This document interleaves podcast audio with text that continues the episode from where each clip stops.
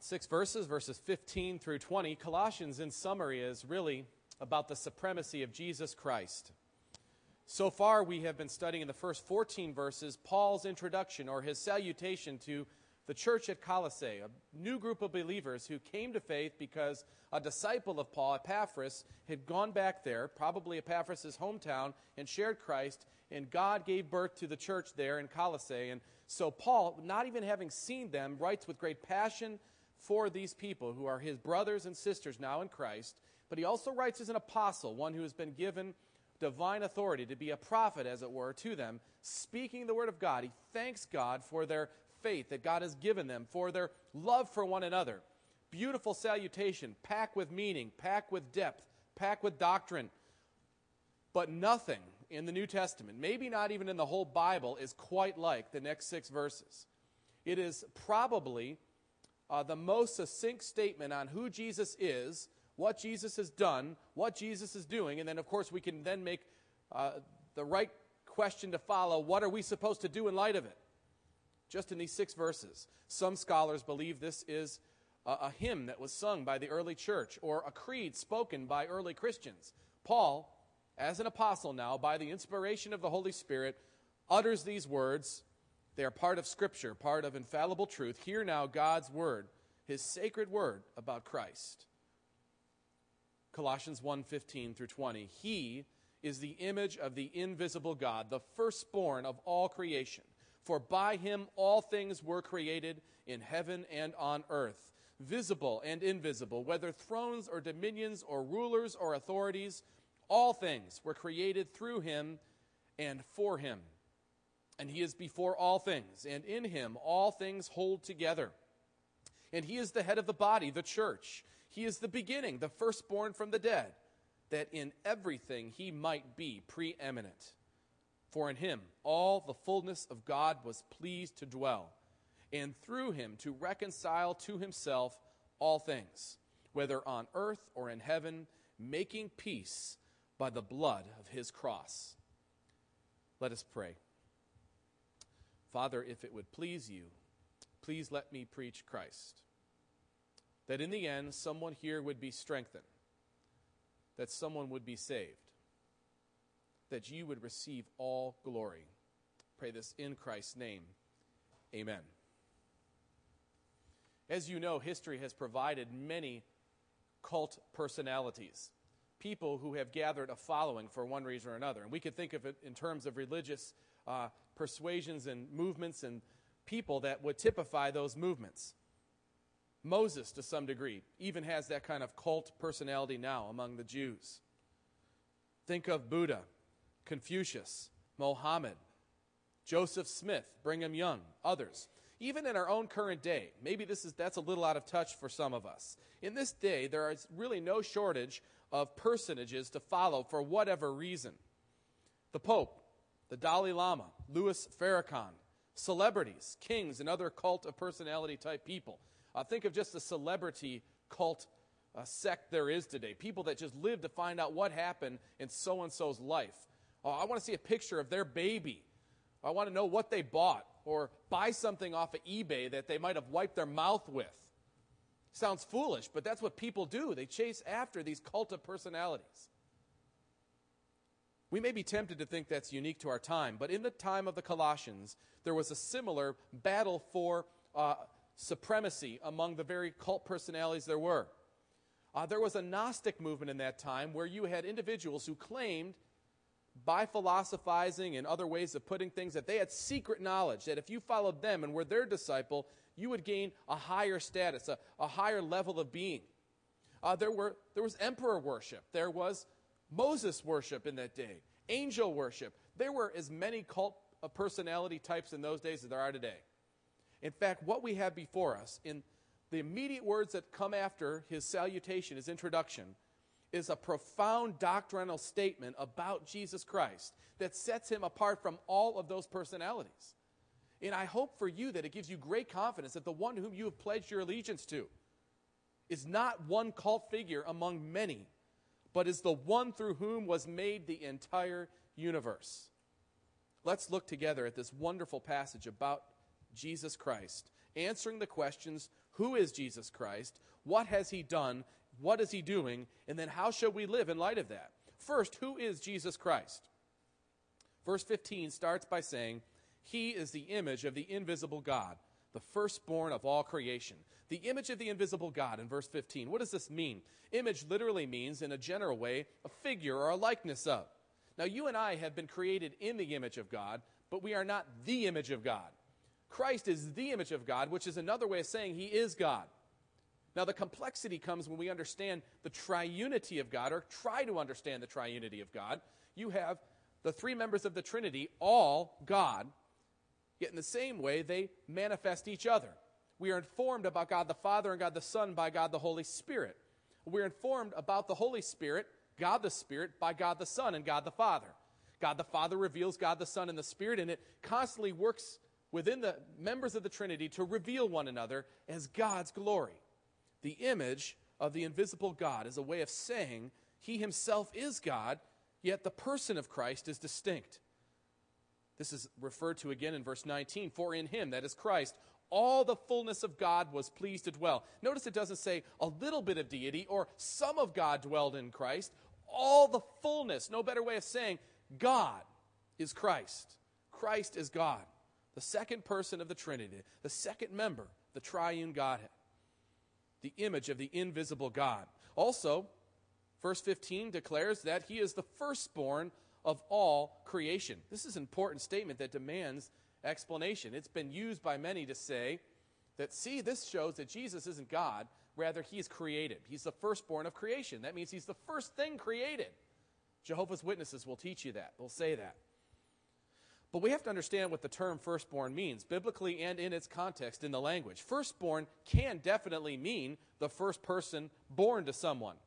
But what it normally means is it's referring to the rank that a person has as a firstborn. They don't have to be firstborn to have the rank and privilege of firstborn. To call someone firstborn is more of a reference to how they rank their, their privilege, uh, their statement of superiority, even, or preeminence, as is alluded to later in the same text. Understanding what it means to call something firstborn is key to understanding what is being said about Christ. Not that he's the first created thing, but that he is the highest ranking uh, of all things. A couple passages help us understand this. In Exodus 4, you don't have to turn there, but remember this story. Exodus 4, verse 22, has God speaking to Moses about what he should say to Pharaoh regarding letting Israel go. Listen to the words. God says to Moses, Then you shall say to Pharaoh, Thus says the Lord, Israel is my firstborn son. Now, is Israel the nation, the first people who would be called God's people? Definitely not. All the text that comes before Genesis 12, we have several people who are rightly related, Enoch not being the least of them, who walk with God. Uh, among others, Abraham, before he was he was declared as the father of that nation, was chosen by God. In virtually every person, Noah included, who showed obedience to God as a fruit of God's grace to them, would be considered people who were God's people. So it's not to say that Israel is the first people, firstborn of God, first people to be his people, but he now, among the nations, Israel's my firstborn. They're my first. They're, they are where my heart is. They're the ones who are set above the other nations. I will work through them. To come to me is to come through them. High ranking or privilege. That's what comes from being firstborn. But even more vividly than this refers to David in Psalm 89. God says about David, I have found David my servant with my holy oil. I have anointed him. Then in Psalm 89, 27, look, listen to what it says. And I will make him, that's David, the firstborn, the highest of the kings of the earth. Now, you all know probably from your Bible uh, history and trivia that David's the youngest of several sons. He's not the firstborn son.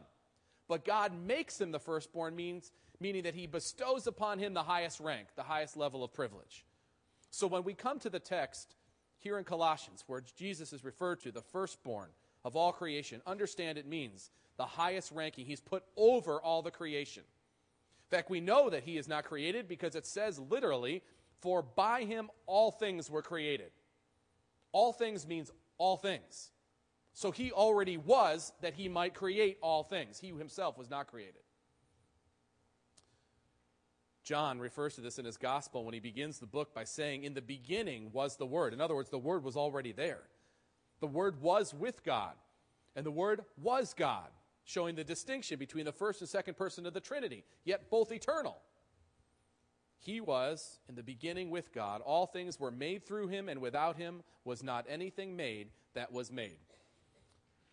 Would you believe that in the Jehovah's Witness Bible, they actually insert the word other in first in Colossians 1:16.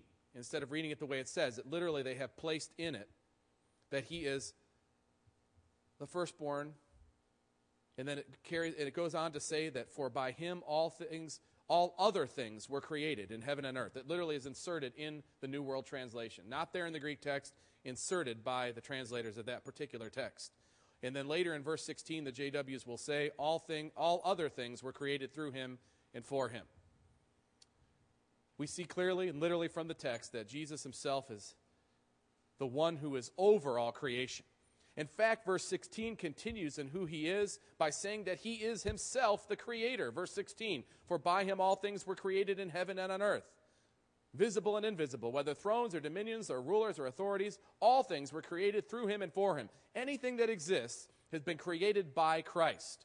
Now, in a moment, we'll talk just a little bit further about how this is what he has done. But who he is, the creator, is important because in the Bible we have uh, the beginning of the scripture Elohim described as God, the plural usage of the word for God, and the Spirit of God hovering over the face of the deep to create. Now we get a little more insight from the New Testament that Jesus himself is the agent of creation. God the Father wills creation using Jesus as the agent of creation and the Spirit of God hovering over the face of the deep. The Trinity intimately involved in the very creation of man. He himself, the creator. It's accurate to say that Jesus made that. John 1, verse 3 All things were made through him, and without him was not anything made that was made. Verse 17, we learn also who Jesus is, the Lord over all creation. Not only did he make it, he maintains his authority over all things, everything. Verse 17, and he is before all things, again, a reference to the being firstborn or preeminent. And in him, all things hold together. They actually consist and stay together because of Christ. Scientists have for years and will for years debate not so much what makes up an atom or how small we can get to see the very things that make up life and so forth. Those things they can seem to come to answers to, at least by observation, and see what it is. What they can't answer is what keeps an atom together. And I got the answer for them. Christ holds even the very atoms together, ultimately. That's a great mystery that every honest scientist comes to the end of himself with. They see all the stuff they can observe, but they've got to answer the question but what holds it together? And we are, he, learn here. While our thoughts are not his thoughts, he gives us this clarity that Jesus holds all things together. Hebrews 1, verse 3 says similarly, He is the radiance of the glory of God and the exact imprint of His nature, and He upholds the universe by the word of His power. After making purification for sins, he sat down at the right hand of the majesty on high. In Hebrews, just like here in Colossians, we have the personal nature of his atonement for us, and then this huge, this huge issue of his sovereign lordship over very creation and upholding it. He cares about you personally in your salvation and upholds the very world we're part of by the word of his power. The Lord over all creation. You know what else he's in charge of and lord over? As the text starts to funnel down into a particular authority, verse 18 says he's the head of the church. He's the king. Head can mean authority and source. He is the authority, the source of the church. He creates the church, but he also is the one who's the authority over it. I say the authority over it. I'm not the authority over the church. A minister is not. A pastor is not. Bishops are not. The pope is not. It's Christ who is the head of his church this became very important and personal to me because I was spiritually aware at a pretty young age. I was in the Roman Catholic Church. I believe I came to faith while I was there, not through the church, probably more in spite of what I heard there, but because people shared Christ with me, I had a certain amount of fear about God because I did get a picture, even I would say a biblical picture of God in my otherness related to Him. But one thing that consistently plagued me personally was the order and the structure of God's church. I, it seemed that I was being taught that I had to be related to the church in order to be related to Christ. And The church has a head on earth, is what I was taught, and it was the Pope coming from the bishops and the Bishop of Rome being the prime one. As I studied it, I became more and more insecure with that idea, just practically. Then, as I started studying it more closely, to be sure this is what was actually being taught, I went to what's called the first dogmatic constitution of the Church of Christ, the, the First Vatican Council of the Roman Catholic Church. This is what was, was written there, is written there, never been taken back. The Roman pontiff is the true vicar of Christ, the head of the whole church, and the father and teacher of all Christians. And to him was committed in blessed Peter by our Lord Jesus Christ the full power of tending, ruling, and governing the whole church. That's what it says. It's never been taken back. Vatican II, which was an attempt to modernize the church, at least the way the church communicated, says this. Continuing in that same undertaking, this council is resolved to declare and proclaim before all men the doctrine concerning bishops, the successors of the apostles, who, together with the successor of Peter, the vicar of Christ, the visible head of the whole church, govern the house of the living God. Now, I'm not here to down other people. I'm just saying this is too crucial. It's too intrinsic to who we are as Christians. To say that a man is the head of the church is to rob God of what he has done in giving his son headship over the church. In fact, part of the effort of our denomination when it started was to maintain this clarity. And in the 70s, when they put together our, our Constitution, which is made up of the Westminster Confession and the Book of Church Order, there was a wonderful statement that I want to read part of it for you. Starting the whole chapter 1, the, the first thing it addresses is called the King and Head of the Church in our Constitution, the very first thing. And listen to the wording. And notice the difference between the kind of wording I just read. It should sound familiar to you. Jesus Christ, upon whose shoulders the government rests, whose name is called Wonderful, Counselor, the Mighty God, the Everlasting Father, the Prince of Peace, of the increase of whose government and peace there shall be no end, who sits upon the throne of David and upon his kingdom to order it and establish it with judgment and justice, from henceforth even forever having all power given unto him in heaven and on earth by the Father, who raised him from the dead and set him at his own right hand, far above all principality and power and might and dominion, and every name that is named, not only in this world, but also in that which is to come. He has put all things under his feet and gave him to be head over all things to the church, which is his body, the fullness of him that filleth all in all. He, being ascended upon far above the heavens, and has he had might fill all things, received gifts for his church, and gave all offices necessary for the edification of his church and the perfecting of his saints. Albeit, Presbyterians use a lot of words to say something, but I hope you recognize where those words come from.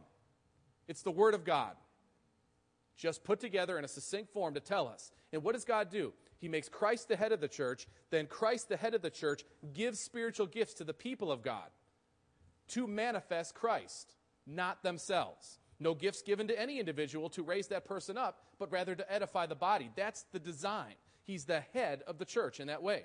He's the head, we're the body. The head controls, the head determines, the head dictates what the body does. And we refer only to the head for that information. And the head gives us that information and gives gifts so that we might see that information more clearly. My role, the eldership's role, is to point you to the head. That's what we are. We are not the head. And I've just spent some time criticizing a serious, erroneous doctrine. But Protestants have substituted that with personality driven churches, where the pastor is the authority. Uh, so we're no better in a lot of practical ways, where the person is the church. This too is erroneous. The effort is to point to Christ always in every way as the head of the church. The last part of our statement, by the way, in the Constitution we call the Book of Church Order says, Since the ascension of Jesus Christ to heaven, he is present with, with the church by his word and spirit, and the benefits of all his offices are effectually applied by the Holy Spirit. This is true. This refers to Jesus when he comes to the disciples after rising again and says to them, All authority in heaven and earth has been given to me. He is the head of the church. But he's also, in verse 18, the firstborn from the dead. Again, carrying on this, this understanding of the firstborn being the prominent one, being the privileged one, the privileged one among others. Meaning here that he is the most important. Now, there have been other people raised from the dead before Christ, without doubt. The daughter of uh, Jairus, we see in the scriptures, the widow of, of Nun's son, Lazarus, and there are others who have been raised that are without name, that are mentioned, uh, especially during the time of Jesus' death on the cross that people rose.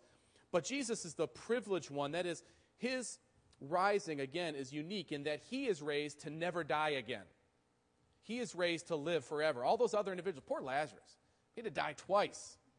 I mean, it was great to come up again, but he had to die again. He had to go through that process twice. Christ raises as the firstborn among the dead, the first fruits of the resurrection, as Paul writes in the Corinthians, as being the first one to rise again, never to die again. And his body becomes the prototype of our resurrection body that will live for eternity. The firstborn from the dead. He's the preeminent one, verse 18. Again, flowing from this firstborn concept, or uh, the one who is uh, over all. The preeminent one, that he would be, be preeminent. Preeminent literally means superior to or notable above all others, outstanding, dominant, noted, paramount in rank, dignity, and importance. I suppose there might be some way for us to downgrade what firstborn means. Maybe that's possible. Or maybe even downgrade what head means, I suppose. But preeminent is a word that just by its very definition, you cannot take away from it. I mean, it's saying in case you didn't get that he's head of all things, in case you didn't get he's firstborn, he's preeminent also. Preeminent. Paramount in rank, dignity, and importance. Now, let me just say practically why is this so important? This is a huge doctrinal diatribe. It's part of the Word of God. We study it. Sure, your, your eyes, your gaze will be lifted upwards as you consider the glory of Christ in this. But there's a, another practical ramification, brothers and sisters. You are confronted on a regular basis with who is your Lord? Is, is it my money? Is it my material possessions? Is it another religion, another faith? Is it there just no way to know one truth? When Christ is presented in the way that he speaks and the way it is represented here in the text, we are left with no, no question whatsoever about who Jesus is. Jesus did not think Mohammed was one of God's prophets. Jesus did not think Buddha, Confucius, or Zoroaster, or even Moses was someone that can get you to the Father. He said clearly he was the only one that could. And he embodies all these things that Paul writes out so clearly and can be shown even in the very words Jesus spoke. We have no choice when confronted with Jesus but to look and say honestly, he is either exactly who he says he is and everyone else falls down before him, or he's basically a lunatic for saying all this. There's not a lot of option between the two one or the other. He's preeminent, but he's also, and I use this in a way that describes him, he is the Savior, the peacemaking, sacrificial Savior. Verse 20, through him to reconcile to himself all things, whether on earth or in heaven, making peace by the blood of his cross. It's important to understand in this context what is meant by reconciliation. Reconciliation is actually a pretty general term for setting things right. Uh, it can mean distinctly taking uh, bringing two warring parties together. That's clearly a meaning that's uh, embodied in much of what Paul says. Here he's speaking in terms of the general, uh, the general order that's somewhat chaotic now before Christ, but in Christ, he brings things back into order. He reconciles that which was not at rest, not in its right way of working. Uh, the blood of his cross purchases that reconciliation. So he's a peacemaking, a reconciling, sacrificial Savior. It's not enough just to say that he's a savior. It's to say also he had to, the way he saved was to put peace between us and God, to set it right, our relationship right, which could only be done by the blood of his cross. Very simply, Christ is the image of the invisible God, the firstborn of all creation, the creator, the Lord over creation, the head of the church, the firstborn from the dead, the preeminent one, and the peacemaking sacrificial Savior. It just makes me sick that quote unquote scholars spend all sorts of time and money getting together to have a council decide who Jesus was. Well, Jesus has no trouble knowing who he is and tells us. Do you know they make a Bible that has color codes in it to determine what Jesus really or really really said or really didn't say? And the total basis is on whether human people reading it with anti-supernatural presuppositions decide a person could really say this or not. That's the scholarly basis for that. For what's called the search for the historical Jesus. Well, we found the historical Jesus. He's here, revealed to us by the Scripture, preserved by the Holy Spirit, given to us in infallible form, so that we might trust with our very soul on Christ the Lord. What has he done? We know who he is, but what has he done? All related to who he is, of course. First, he's created all things. All things were created through him and for him in verse 16. For Jesus to create all things, he has to be eternal himself. He's the very agent of creation. And I realize there are so many debates about the whys and the wherefores of cosmogony as it's related to the book of Genesis. What I see is absolutely essential, however, no matter where you come down on some of these details, is that God created everything out of nothing by the word of his power. And that he did so without the use of, of an evolutionary process in the macro sense of the word. Species beget their own species by his created order. And it's done by the agent of creation, Christ himself. Christ is the one who does this. He's the creator. He made all things. That's what he has done. But he did something else. He's provided reconciliation for those who are in his body and also for all things. But consider first, 19. For in him all the fullness of God was pleased to dwell. Now, verse 18, remember, refers to Christ as the head of the church. This context is important. For in him all the fullness of God was pleased to dwell, and through him to reconcile to himself all things, whether on earth or in heaven, making peace by the blood of his cross.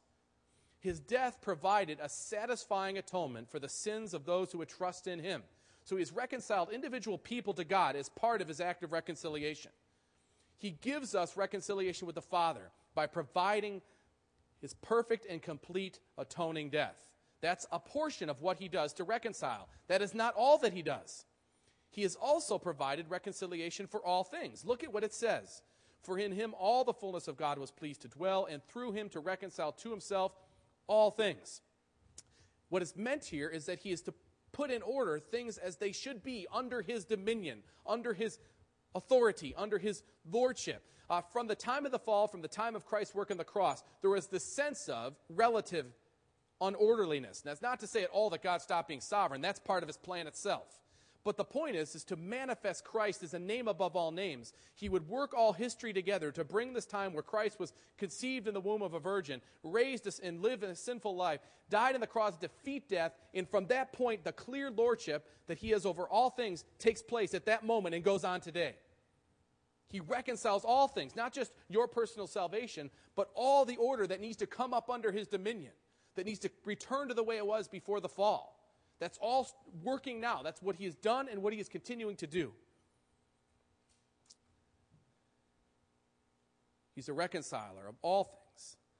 We know, for instance, is, is, what is not the case, and I've heard this said. See, this is a doc, this shows universalism. In other words, he reconciles all things. That means he makes everyone right with God. Everyone, no matter what, whether they they profess faith in his name or not. That's clearly not what's being taught here. We know by many other passages, probably one of the most vivid is when Paul writes to the Thessalonians and he says, In flaming fire, inflicting vengeance on those who do not know God and on those who do not obey the gospel of our Lord Jesus. They will suffer the punishment of eternal destruction away from the presence of the Lord and from the glory of his might. Clearly, it's not saying that he reconciled the devil to God. It's not what's being said here. Rather, he set things in order that his lordship may be exerted over all of it. Part of that involved reconciling a people for God. He is the head of the body, the church, the beginning, the firstborn from the dead, that in everything he might be preeminent.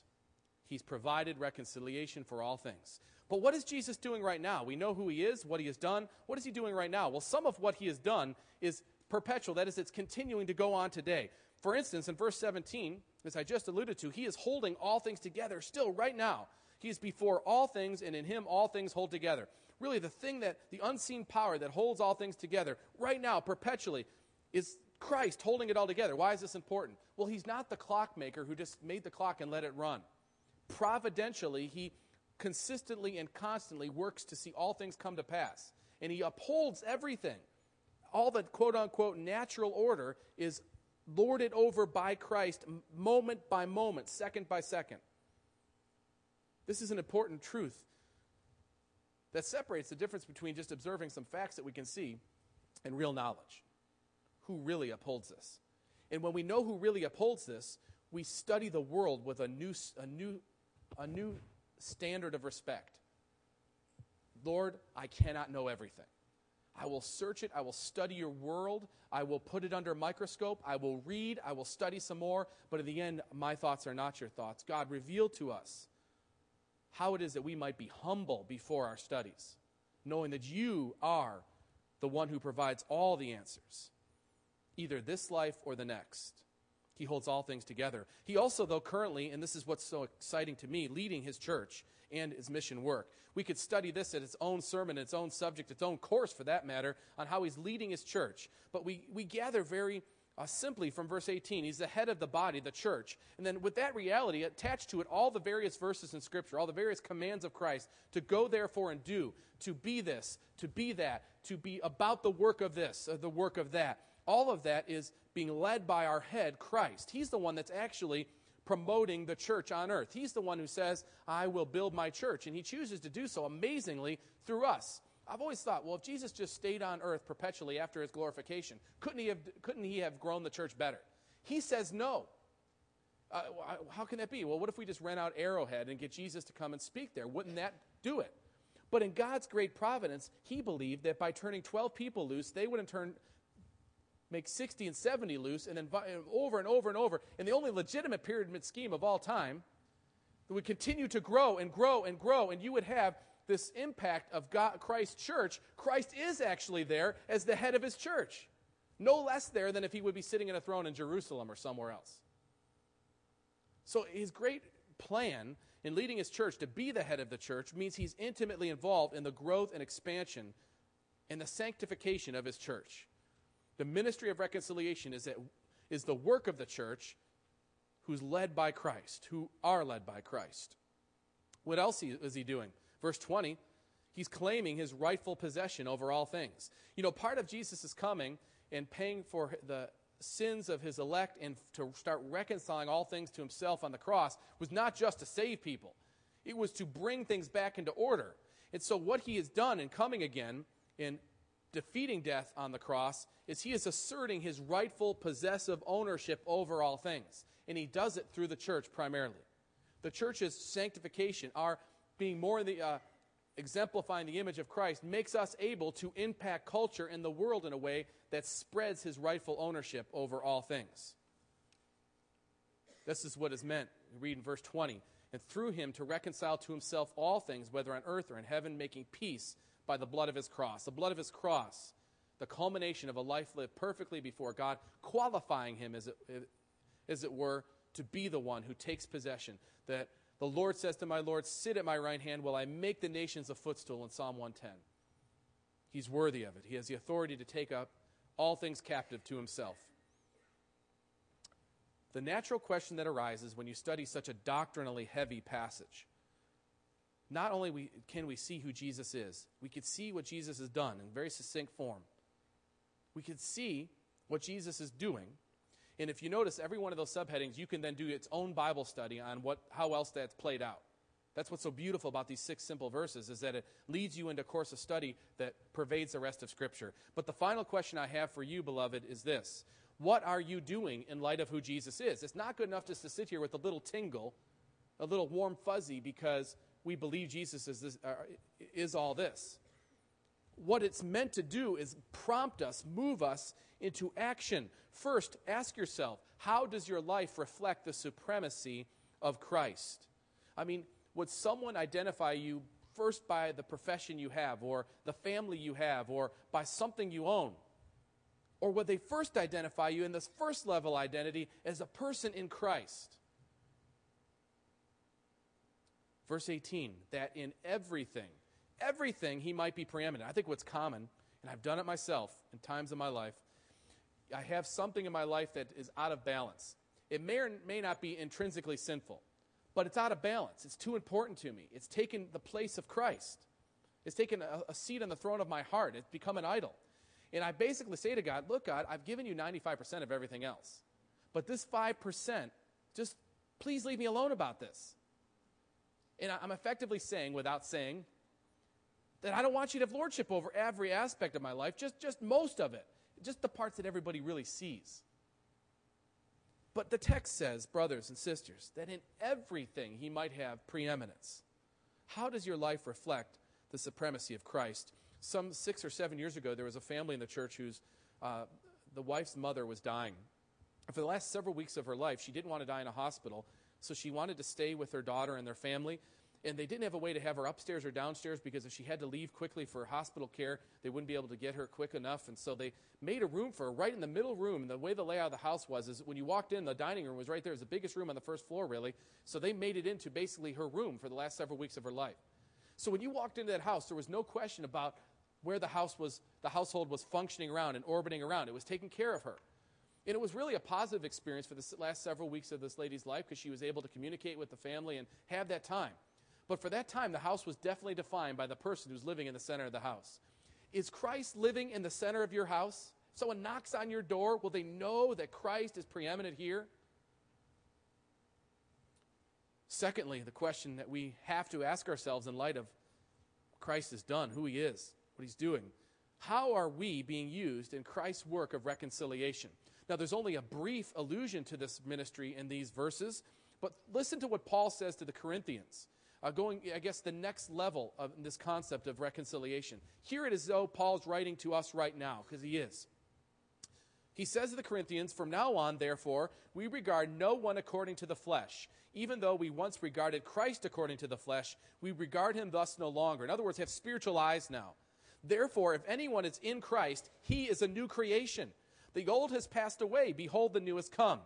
All this is from God who through Christ reconciled us to himself and gave us the ministry of reconciliation. So he reconciles us, not just so we sit in, in some uh, fortress, but rather that we go out in reaction to our own reconciliation to God and see others reconciled. Because what happened when we were reconciled? When I was reconciled with God, I became reconciled with you. When I was reconciled with you, I became reconciled with the creation that God has given. My view is different now. Reconciliation is, is thorough. And so when we're reconciled, there's the opening now to have real reconciliation that happens. Not just people acting like they get along, but actual love for one another that's based on substance, who is Christ. This is what he alludes to early in the book when he thanks God for what he's doing in their lives.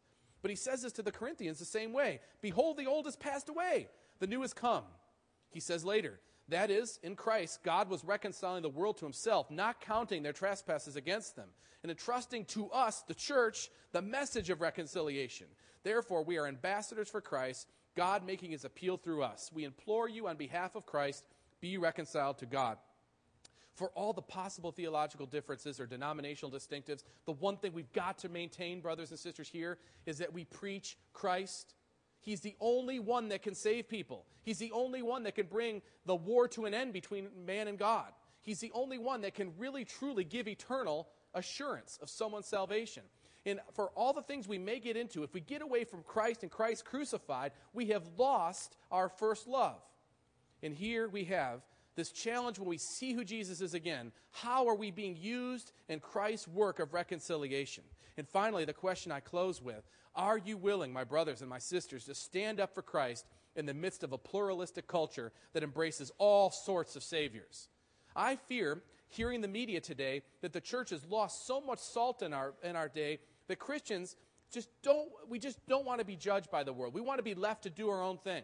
We want to just have our assemblies, be tax exempt, and just be happy. Don't, we won't tell you what to do, just let us do our thing. That's how pathetic the church has gotten in America. It used to be that it was a commonplace for a public figure to say they trusted in Christ uh, for salvation. Very president's speeches are littered with it. I mean, you can't read anything Lincoln wrote without a clear understanding of what he thought personally, no matter what you thought of his politics. He clearly, and it was accepted in that day. Now, if a, if a public figure, anyone says anything like that, they're jumped on as being extremists and fanatics. My point is, the church has sat back for so long, it's been so worried about people not accepting us that we have not stood up in the midst of pluralism and said, there is only one Lord. And it's not our stuff. It's not Mohammed. It's not this. It's not that. It's not Tom Cruise. It's Christ. And I don't love you, culture. I don't want to see you saved if I won't say it.